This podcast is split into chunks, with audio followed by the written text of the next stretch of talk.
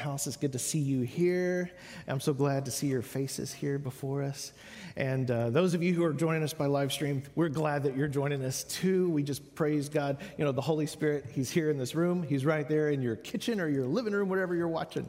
He is omnipresent. That's one of those good things about God. Amen. He is all over the place, and we love him. Hallelujah. Uh, if you're one of our guests today, I want to say thank you for joining us today, and we uh, welcome you. We hope you just sit back, relax, and enjoy the presence of God and whatever He has in store for you. Yeah, at this church, we, you know, we say we just kind of walk in the door it's a good idea to just surrender our agendas to whatever God has in store for you, right? That's just the best thing. It's the, that's the best thing. Just surrender your agenda for whatever God has in store for you because He knows best. He knows what we need before we know it. Amen. Amen. Hey, we've got some uh, fun stuff fixing to happen this week. On uh, Friday, the men are going on their men, G Men's intense camping trip. Get it? Intense. So, hey, watch this right here. Yeah.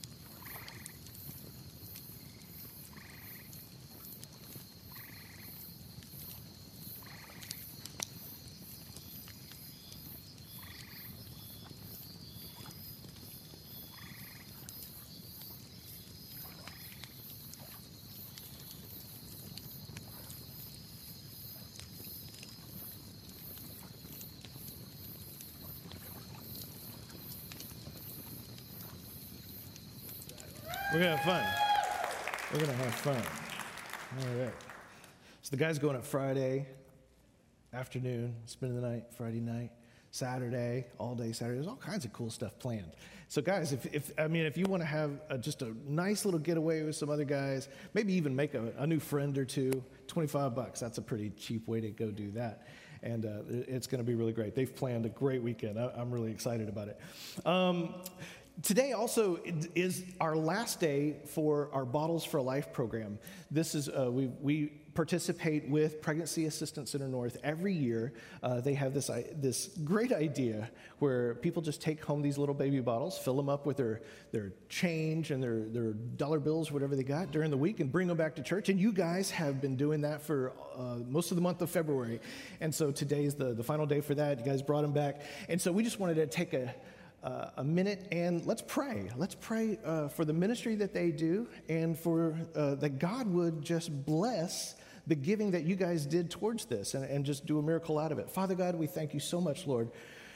Lord, we thank you that you are the God, you are the Jesus who sees every single one of us. You see those of us at our, at our highest moment and at our lowest moment, those of us who call out to you, those of us who are, feel like we're between a rock and a hard place or we're in trouble. And I thank you, Lord God, that this ministry, Pregnancy Assistance Center, is just such a Jesus y organization who reaches out to women who are, find themselves in need. They need, they are desperate for guidance, they're desperate for uh, a plan Lord God, and that this is a wonderful organization, Lord God, that uh, not only helps the women, but also stands up for life, Lord God. We thank you, Father God, that you are the God of life.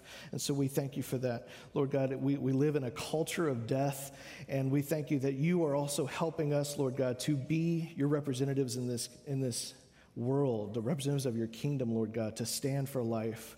Lord God, from conception to the grave, Lord, may we be the people that, that stand up for that, that not only give towards it, but may we be the people who, who uh, help others when we see them in need, when we see women, whether uh, single women or, or unwed teenagers or whoever they are, Lord God, that we be the people to come to them not with condemnation, but with love, Lord God.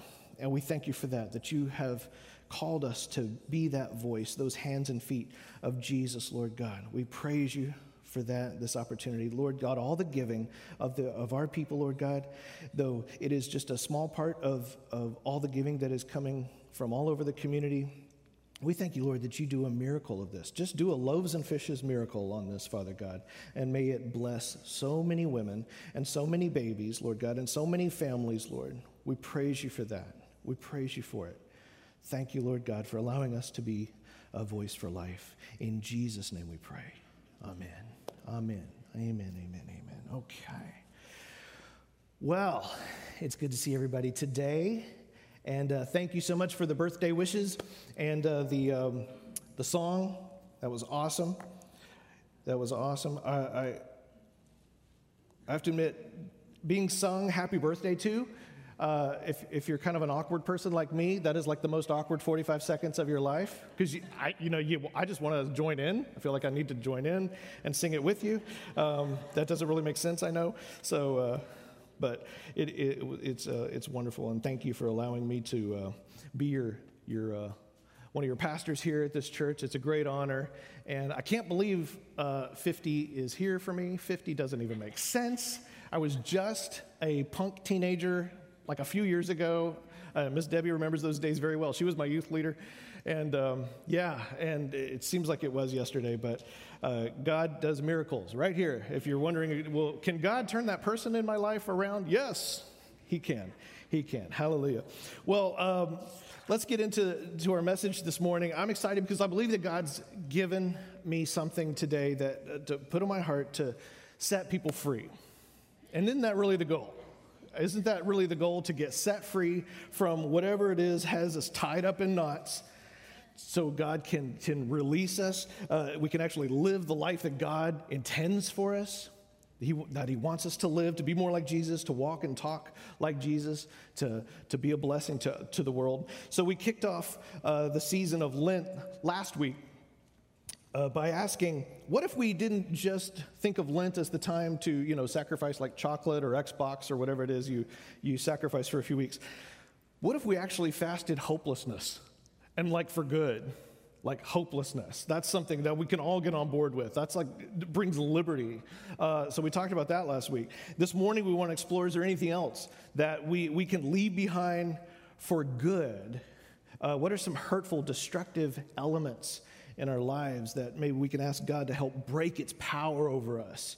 Uh, how can we live with less fear and more faith? So I, I believe today's is going to be a good one. And so let's turn over, if you have your Bibles, you can turn over to Exodus chapter 16. Exodus chapter 16. Uh, the book of Exodus, it's in the, the part of the Torah, the Jewish Torah, those first five books of the Old Testament. It tells the story of a whole nation uh, they called the Hebrews, or what they became later known as, we think of them as, the Jews, uh, who have been set free from slavery in a foreign land. And they are journeying back home to the land of their forefathers, Abraham, Isaac, and Jacob, uh, what they call the promised land. So they're on this journey, but before they reach the promised land, they find themselves in the land of the in between, you might say, the, the wilderness. They're in between promise and slavery. Anybody ever been there? In between the land of, of slavery and promise. And so they're hungry, and God hears their complaining, and He's provided them with this mysterious, thin, flaky stuff. Uh, it says in verse 15 When the Israelites saw it, they said to each other, What is it? For they did not know what it was. The Hebrew word manna, which we're familiar with, manna literally means, What is it? That's because that's what they saw when they walked outside that first morning. What is this? And Moses said to them, It is the bread the Lord has given you to eat. This is what the Lord has commanded. Each one is to gather as much as he needs. Take an omer for each person. Omer is like about a two liter. Think of a two liter bottle of Coke. Take an omer for each person you have in your tent. So just imagine this. I mean, imagine coming out, you're in the wilderness, there is no food, you don't have, you know, you're not raising crops because you're nomads, you're, you did not bring any animals from Egypt because they would have died. You're going out into the wilderness. And so you literally have nothing except what the Lord provides. And you walk out in the morning, and all over the ground, like dew, is this thin, flaky white stuff. One of the scriptures says that it was sweet, like honey. And it's just amazing, amazing. It says, verse 17. So the Israelites did as they were told. Some gathered much, some little. And when they measured it by the omer, he who gathered much did not have too much, and he who gathered little did not have too little. Each one gathered as much as he needed. Then Moses said to them, No one is to keep any of it until morning. However, some of them paid no attention to Moses because they had taken a Dave Ramsey seminar and it seemed foolish not to have some savings. So they kept part of it until morning, but it was full of maggots and it began to smell. So God's people are hungry and he gives them enough provision for the day. Enough provision for the day. Now, some of them are in the camp that they're probably a lot like us. They're like, I got to have some security. I mean, I don't know if this is going to show up in the morning. I've got a family, you know, to take care of. I have to have some sense of control over my life. I have to know that I'm going to have enough for tomorrow and the next day and the next day after that. So I can't just live for today. I need to stockpile a little bit. And so they, they needed guarantees. And the next morning, sure enough, if they stockpiled any of the manna, what happened? It was filled with lovely maggots and it smelled bad, apparently. This, this stuff is sweet, but apparently has a short shelf life. It does not keep long. So God says, I'm going to give you enough for today, period. And then tomorrow, what's he going to do? I'll give you enough for tomorrow. Period. Let's turn over to Numbers. The book of Numbers, chapter 9, there's a, it's a parallel account of the same story, so we're kind of in the same time frame has some other stories that it, it, tells. In verse 15 of Numbers 9, it says, On the day the tabernacle, the tent of the testimony was set up, the cloud covered it. So as they're walking, they're living all these years in the wilderness, this is where they worship. This is the tabernacle. A cloud covered it. From evening till morning, the cloud above the tabernacle looked like fire. So at nighttime, it appears as a pillar of fire. Uh, verse 17, whenever the cloud lifted up from above the tent, the Israelites set out. That meant it was time to go. Uh, wherever the cloud settled, the Israelites encamped. At the Lord's command, the Israelites set out, and his command they encamped. As long as the cloud stayed over the tabernacle, they remained in camp. Verse 19 When the cloud remained over the tabernacle a long time, the Israelites obeyed the Lord and did not set out. Sometimes the cloud was over the tabernacle only a few days. At the Lord's command, they would encamp, and then at his command, they would set out. Sometimes the cloud stayed only from evening till morning, one night. When it lifted in the morning, they set out. Okay, so, so when it comes to, we see when it comes to God's provision, you're often given enough for the day, and that's it. And seems like I remember somebody really important even once praying, God, give us our daily bread. Give us this day our daily bread. Oh, yeah, that was Jesus. That was, that was an important prayer. Give us today our daily bread. And in Numbers, we see that God's direction, the way his direction works, is often the same way. The cloud moves, we're going to move. If it stays, we stay. So when you're a Hebrew in the wilderness, you're either in the camp or you're moving, and the only clue you get is whether that cloud, which will look like a cloud in the daytime and look like a pillar of fire at nighttime, but whether it's moving or sitting. It represented the presence of God, it represented the leading of God. This is in time before we had the Holy Spirit living inside of us. So this was the you know, what we would think of as the leading of the Holy Spirit, but it was is in this very visible form. So imagine this: there's no six week plan. You don't have anything on your calendar scheduled. You know, uh, no, there's no long term agenda anybody can make. No schedule. You never know. Sometimes you might be there for days or weeks. Other times. You make up your camp in the evening and you end up moving out in the morning. You just never know. All they're given is direction for the next step. And that's it the next step. If the cloud moves, we move. If the cloud stays, we stay. In our life, in our walk of faith, our walk with Jesus, we're very, com- we're typically given instruction for the now. And this goes against, I think, a lot of our psychology because we tend to think, it's just the way we're kind of wired, we tend to think whatever's happening now is kind of like forever. This is for good. For good or for good or for bad. If things if times are good, we're like, yeah, finally I made it to the good times and this will be this way forever. Or if times are bad, we tend to get in despair and think, oh, I'm, I'm doomed to this forever. But what we're given is usually instruction for the now. And, and, and there's no guarantees what is in store for tomorrow or when he's gonna, God's going to move you in a new direction. You're, you're only given enough guidance for the next right step. That is like a pretty good way to define the life of faith. You're given guidance for the next right step.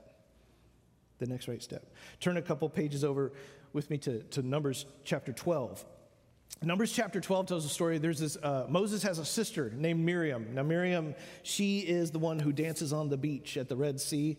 Uh, she writes the songs everybody sings. She's the worship leader with all the hits. She's got all the followers on YouTube. Miriam is the one everybody loves. We sing all our songs on Sunday morning. That's Miriam. When she leads worship, the crowd feels all the feels, right? That worship leader, we like that guy.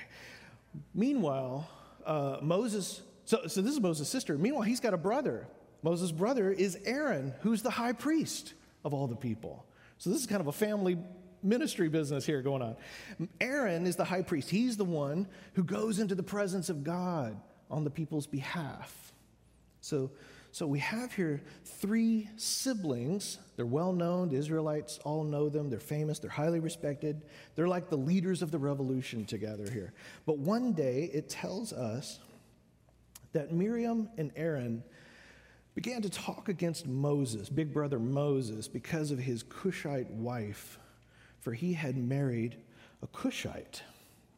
The land of Cush is what we would think of today as modern Ethiopia. And so scholars today believe that Moses has married a, a black woman, and his siblings have a problem with this, apparently. They have a problem. She is not one of their own, right? Praise God, after 3,000 years, we've gotten past all these racial issues, haven't we? Oh my goodness.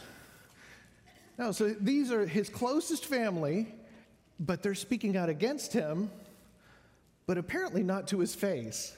They're not doing it to his face. So they say this in verse 2 Has the Lord spoken only through Moses? They asked. Hasn't he also spoken through us? And the Lord heard this. And by the way, when you're grumbling and complaining, and, and then a verse says, And the Lord heard this, things are not going to go well for you. Probably. Now, what's fascinating, if you look at this, look at the jump from 1 to 2, verse 1 to 2. There's two verses right here. The first thing it says they've got a problem because he married a Cushite woman. But verse 2 reveals there's actually a lot of other stuff going on beneath the surface. There's some toxic stuff here happening issues of jealousy, of, of privilege, of favoritism here. Why is, why is Moses the one? Doesn't God speak through all of us? Why is he the one in the forefront, right? So, on your journey you don't always know what tomorrow's going to look like, uh, where tomorrow's provision is going to come from, what direction you're going to be taking, what twists and turns life will take. And you don't always know what relationships in your life will morph from peace into turmoil. You don't know what friendship or partnership that you thought was solid is going to blow up in your face or just kind of fizzle out. You don't always know that.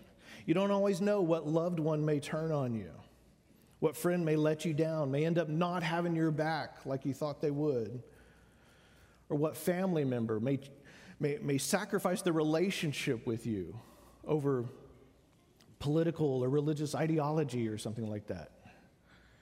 What work colleague will stab you in the back at a strategic time at the office? There's no guarantees when it comes to relationships because relationships, by definition, are with other people. They're with other imperfect people. I'm an imperfect person and you are too.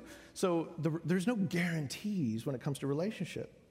For Moses, this is, there's very little in his life that is predictable day to day. There's very little that's consistent, right? He, he's guiding people for an unknown number of amount of time through a place that he's never been, into a place he's never been. And things change on a daily basis, and it includes the relationships that he has with folks that he depends on. Turn uh, four chapters to the right in, in Numbers chapter 16. Uh, if you're a leader like Moses, this is the worst possible scenario here. It says, One day, Korah, son of Izhar, son of Kohath, the son of Levi, and certain Reubenites, Dathan and Abiram, sons of Eliab, and On, son of Peleth, a man named On, became insolent and rose up against Moses. And with them were 250 Israelite men, well known community leaders who had been appointed members of the council. They came as a group to oppose Moses and Aaron and said to them, You have gone too far. The whole community is holy, every one of them, and the Lord is with them. Why do you set yourselves above the Lord's assembly? It doesn't end up going well for these guys either, by the way. But you never know when the next attack is coming from, right? You don't know what bomb the next phone call or email is going to drop in your lap. How, how many have had these kind of experiences? How, how many of you have had the phone call? You've been on the phone and you're hearing so and so said, What? They said, What? I can't believe, I can't believe I'm hearing this. And you put down the phone and you're just like, No way. I can't believe this is happening. Or how many of you had that email and it's like what so and so said or did, and you're like, I can't believe it. it. It feels like it comes out of left field. Deuteronomy 34, another book of the, the Torah that tells the story. And this is the very end of the story of Moses. Moses, whose life's purpose, remember, has he's dedicated himself for the last 40 years, has been to lead his people into the promised land. This is what he's been doing. It says, Then Moses climbed, uh, climbed Mount Nebo from the plains of Moab to the top of Pisgah, across from Jericho. There the Lord showed him the whole land. From Gilead to Dan, all of Naphtali, the territory of Ephraim and Manasseh, all the land of Judah, as far as the western sea. So essentially, Moses is on a mountain. And from this high point, he can see across the border into the promised land that he has been headed for 40 years. He's been journeying his whole life toward this goal, leading these cranky, grumpy people toward their destiny, right? And then, verse 4 and then the Lord said to him, This is the land I promised on oath to Abraham, Isaac, and Jacob when I said, I will give it to your descendants. I have let you see it with your eyes, Moses, but you will not cross over into it. God says, You've been working for this for 40 years. You've gone through untold suffering to realize this dream of leading these people into their true homeland. And I'm showing it to you now because you're not actually going to set foot in it. Even the destiny that we assumed this whole thing is leading up to, the whole thing that we assumed was leading up to us, even our destiny is not in our hands. God says, someone else, Moses, will actually lead them in because your life, your mission is coming to an end right here. Um, so there's this common lie that we're told the moment we're born, we buy into it, and it kind of is buried deep in our psyche.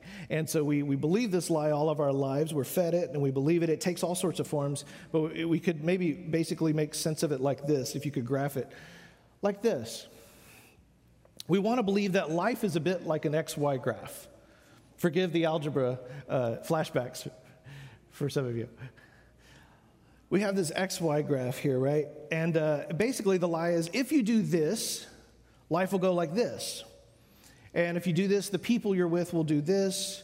If you take this step, God will take this step. Uh, and if you just follow this course and follow this formula, then of course you'll be rewarded with a life full of that right? Everything's up and to the right, baby. Up and to the right. That's, what, that's the lie we're told. You do this, and here's your outcomes, and it follows a really nice pattern there. That's how life's supposed to go. If you just take care of yourself, well, then you'll never find yourself sitting in a doctor's office hearing the word cancer. Or if you're just a good parent and you love your kid and you raise them to love Jesus, of course, your kid will never run away. They'll never follow, you know, go and follow some destructive path of life that breaks your heart. You know, if you just work hard, you do the right things, you, you do business with integrity, uh, your competitors will always respect you and, and they'll, they'll think you're wonderful. They'll never try to run you out of business. Your job will always be secure. You'll never be called into the boss's office when they're doing cutbacks. That'll never happen. The economy will never take a dip because we know the economy is very, very predictable, right? Everything will come up, up and to the right, baby, up and to the right. And your marriage, your marriage, if you all you have to do is marry the right person, and you know maybe read a good self-help book every few years, go to the right little seminar every once in a while, your marriage will be everything you ever imagined, right? Even Dr. Phil will say, "How do you do it?" Because you you did all the right things, so everything's going to go up and to the right. And the truth is, that's just a lie, right? Because it doesn't always go that way. Everybody agree? Take care of your house, wrap your pipes, and your pipes will never burst.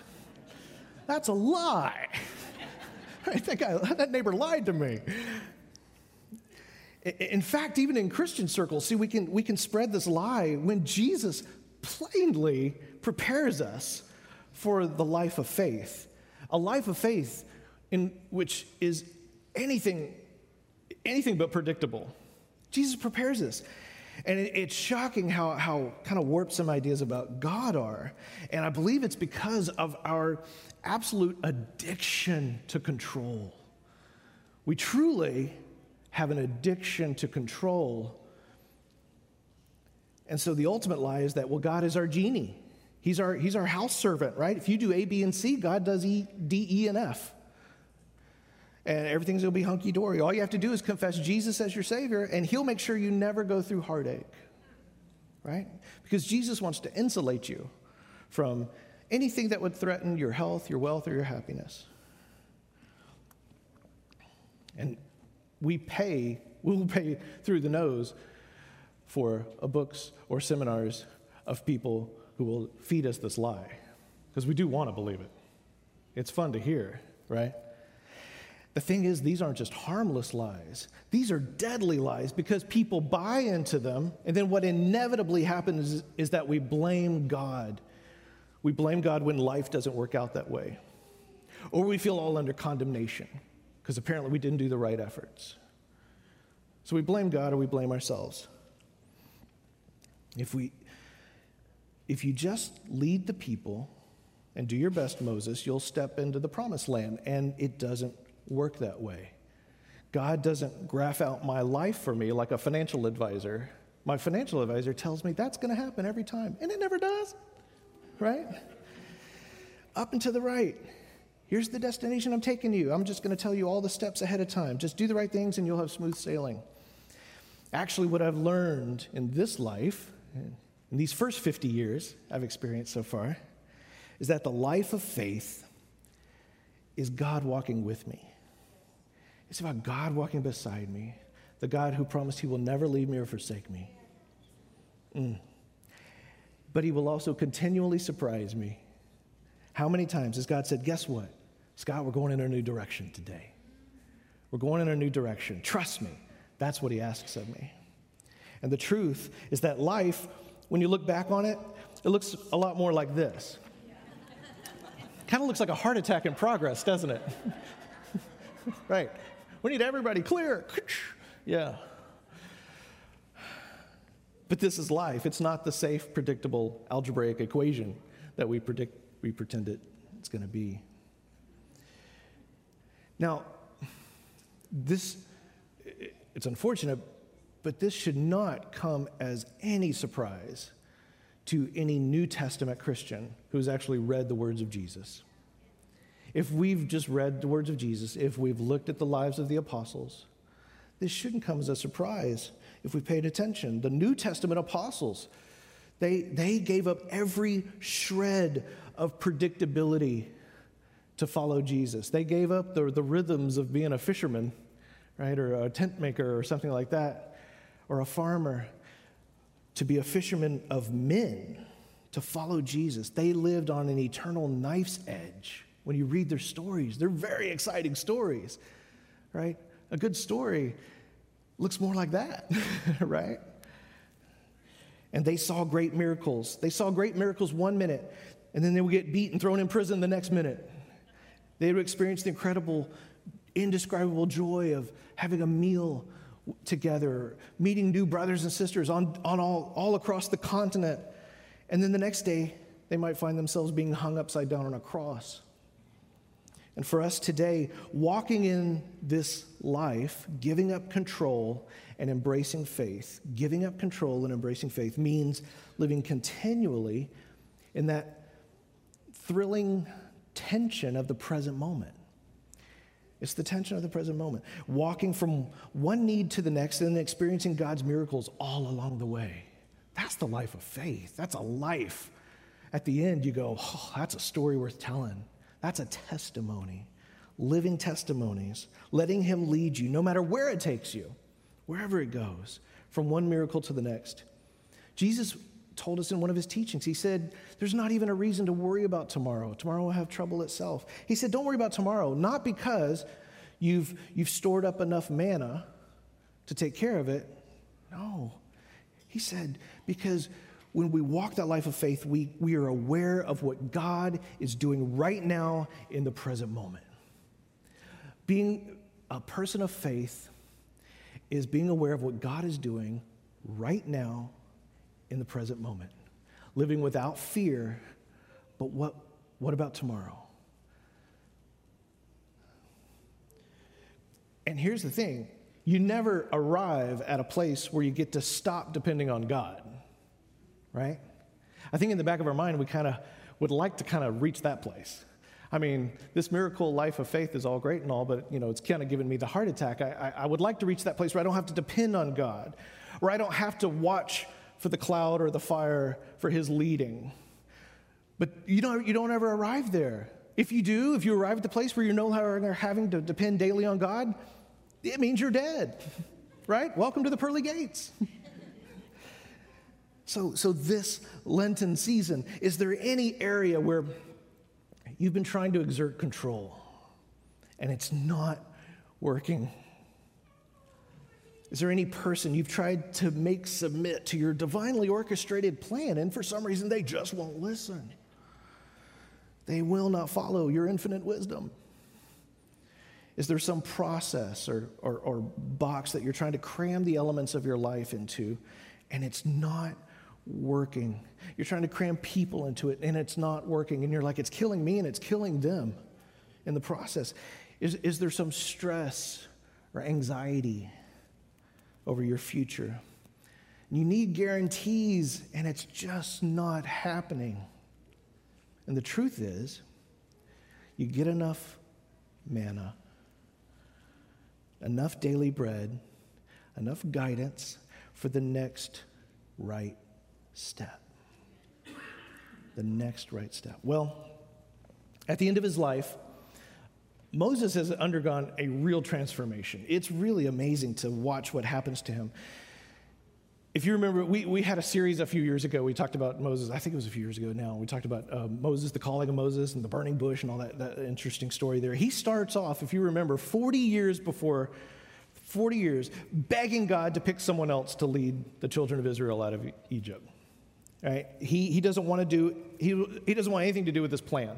He makes all kinds of excuses. He says, I'm a nobody. He says, they won't listen to me. I'm not a good public speaker. I stutter. And finally, he just says, I don't really care about them. Right? And God says, You're the man. You're the plan. There is no plan B. It's you. Trust me. That's what God calls Moses to do. Trust me for the next step. He doesn't tell him what the next 40 years are going to look like. He says, Here's what I want you to go do right now. Here's what I want you to go do right now.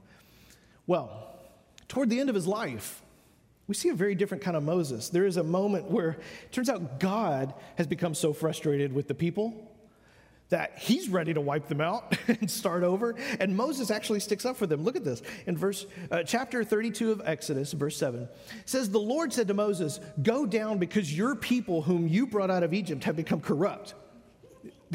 That's so hilarious, right? Up until all up until now, every verse is, "I am the Lord your God. I brought you out. Moses, take care of my people." All this, and now Moses is like my wife when I come home, and she's like, "You take care of your son."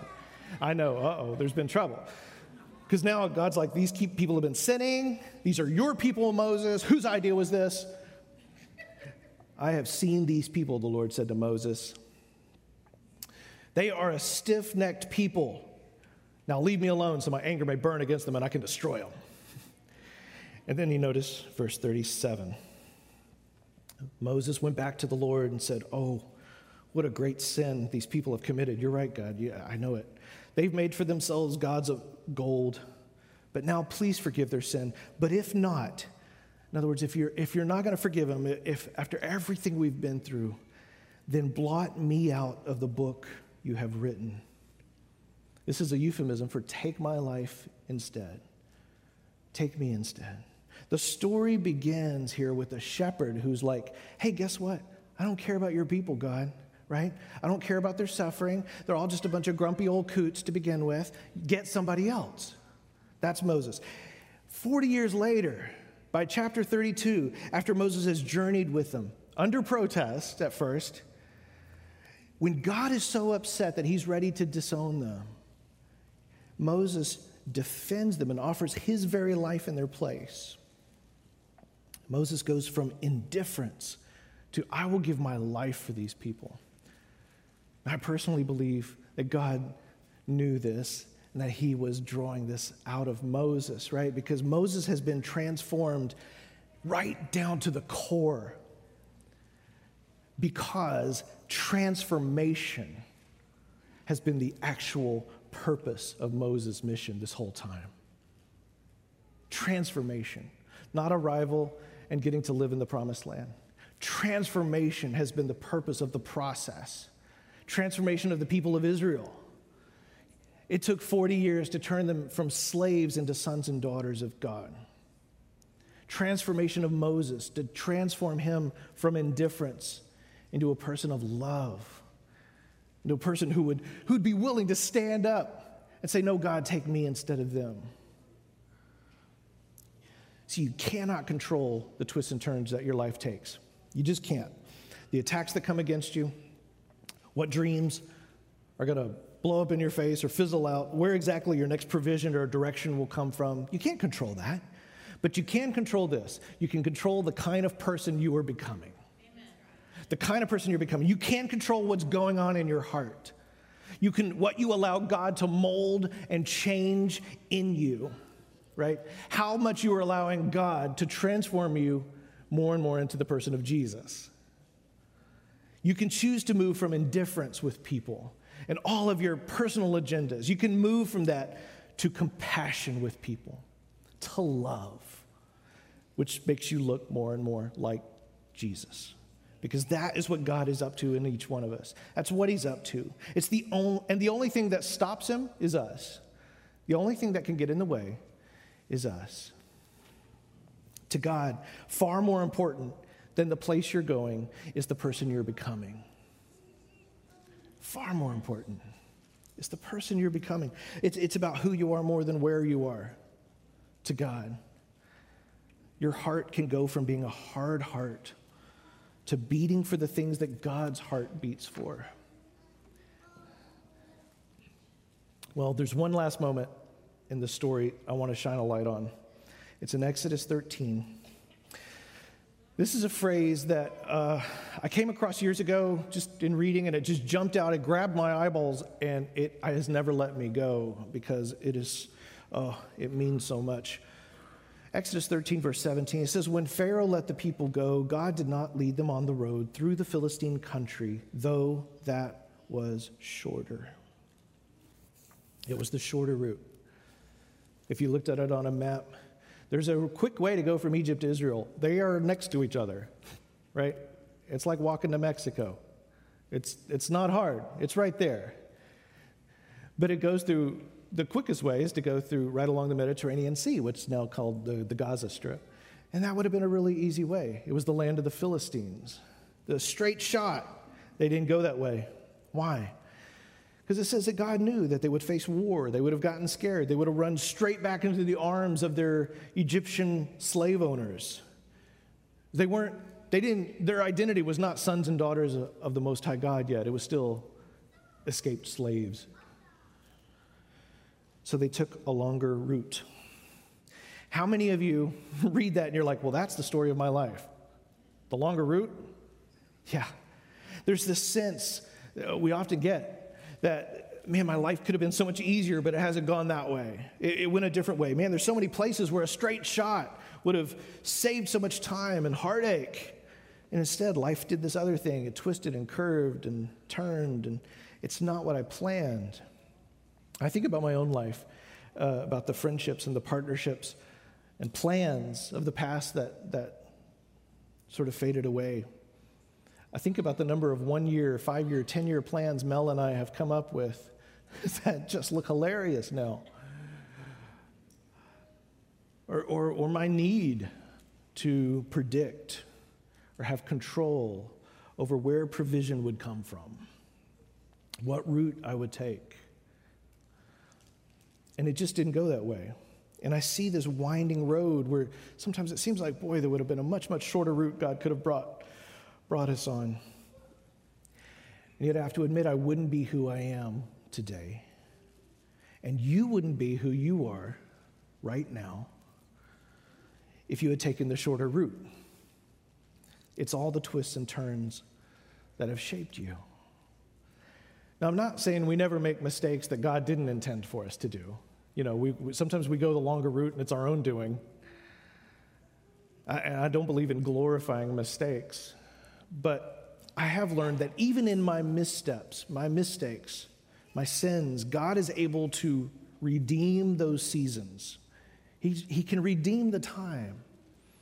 He can redeem the time. He lets nothing go to waste if we'll let Him so, so that we can learn from them and, and we don't repeat those mistakes. But here's the greater truth, guys. Let's just be really honest. Even if we're walking with God, even if you are doing all the right things and you're obeying His, his voice perfectly, His definition of your successful journey is not necessarily yours. And so the question is Am I responding and becoming the kind of person that God intends for me to be? Am I becoming that person? Because there's some things that you can only learn from the curves and the twists and the bends. Amen? Are you with me? There's some things, if everything was perfect and fine, we would never learn. Am I right? We would end up so shallow, so trite, and, and, and oblivious to some of the bigger issues. So, God never guarantees us a predictable life. The only guarantee you get is that God will journey with you. God will journey with you. We have that assurance. And sometimes He says, No, I'm not going to clean that up for you. No, I'm not going to protect you from that inconvenience. Sometimes He says, No, I'm not going to spare you that, but I will walk with you. I will walk with you. And I promise all the while, if you trust me, I will transform you. Transformation should be our greatest craving not protection from inconvenience. Transformation. Is there anybody you have been trying to mold into your image? Any relationship that's not going according to your divinely orchestrated plan? And it's time to surrender that person, to give them up, to give up control for Lent, and say, God, I turn that person over to you. Is there any circumstance in your life that just seem, will not seem to submit to your will? Have you suffered unending anxiety about where provision is going to come from? And all you have is today. And how often have you tried to get God to just spell out the five year plan? God, come on. I'm listening. Give me the five year plan. And it's not happening. And it's causing you to live in this constant state of fear and frustration and condemnation because maybe I'm not doing something right. He's not telling me the five year plan. And the Spirit of God is inviting you to surrender it all. That's His answer. Surrender it all to walk in the freedom that is trusting God. Walk in the freedom of not being in charge, ultimate charge of your own life. There's a freedom in being a servant in the house of God because the house doesn't belong to you. There's a freedom in that. So when things happen, you get to say, All right, God, I know you're going to take care of me. I know you're going to show me the next right step. I don't have to have it all figured out. That is a great freedom. Maybe there's maybe more than fasting bread or meat. We need to fast the fear of things being out of our control. Because when you discover that freedom, that freedom from control, the gift you get in return is the gift of peace, the gift of joy, which turns out to be so much better than the control. You're like, why did I ever crave the control before? It only comes from trusting in the God who intimately walks with you on every path you're on. I want to pray for us right now. And let me just invite you, if you're here today and you would say, Yeah, that's, that's me. I've got a lot of stuff and I'm, I'm feeling the stresses and I'm feeling the anxieties and I, I want to give it over to the Lord. Maybe you're somebody who would even say, I want to want to give it over to the Lord. Maybe I'm not even quite to, I don't feel like that step, but I want to take a step towards freedom from control. If that's you, I invite you to just stand up today. Just stand right where you're at. I'm going to pray and just say, Yes, I'm ready to give over control. I'm ready to fast control for good, to give it to the Lord. Let's pray. Hallelujah. Dear God, Oh, we thank you today for reminding us that Jesus says, Follow me. And he doesn't really give many more details after that. He gives us the next right step. Help us, Lord, I ask you, Lord, help us. Help us to recognize the voice of your Spirit leading us. Lord, help us to recognize what we can control and what we can't control. Help us to surrender those things to the God of the universe who knows what he's doing. Lord, may we allow you to mold us, to shape us, to transform us into the person you're inviting us to become. May we become more impassioned about the person we're becoming than just the next place we're getting to. May we be a little more like Jesus every day. And every day, a little more, and a little more, and a little more. In His name we pray. Amen. Amen. Amen. Amen. If you have anything that we can pray with you about today, please let us know. We want to pray with you. It's not the same when we pray. If you have something that uh, going on in your life and you're like, yeah, I'm feeling a lot of, I'm feeling a little out of control in these areas, and you need the peace of God, you just need to know that God has your back. He's got your back, your front, your side to side, and He has a plan that He knows everything happening before you do. If you need to have someone just stand with you in faith and pray for His guidance, maybe you need leading. Maybe you need, I need to hear the voice of God a little better. Maybe I don't know how to hear the voice of God or follow His leading. If you need that, let us know. You can send us a prayer request. You can do it electronically, or you can join us right down front here. Pastor Albert will be down here, and he would love to pray with you face to face. Anything going on in your life, if you need God to, to heal you, to minister to you, whatever it is, He loves you. You have a good, good Father who loves you. He loves you. Amen? Well, praise the Lord. Will you stand to your feet with me? Let this 50 year old speak a benediction over you today. Hallelujah. Friends, may the Lord bless you and keep you. May He make His face to shine upon you and be gracious to you. May He lift His countenance upon you and grant you peace in this day of chaos that we live in. Grace and peace be to you, my friends. Amen. amen, amen. Thank you, sir.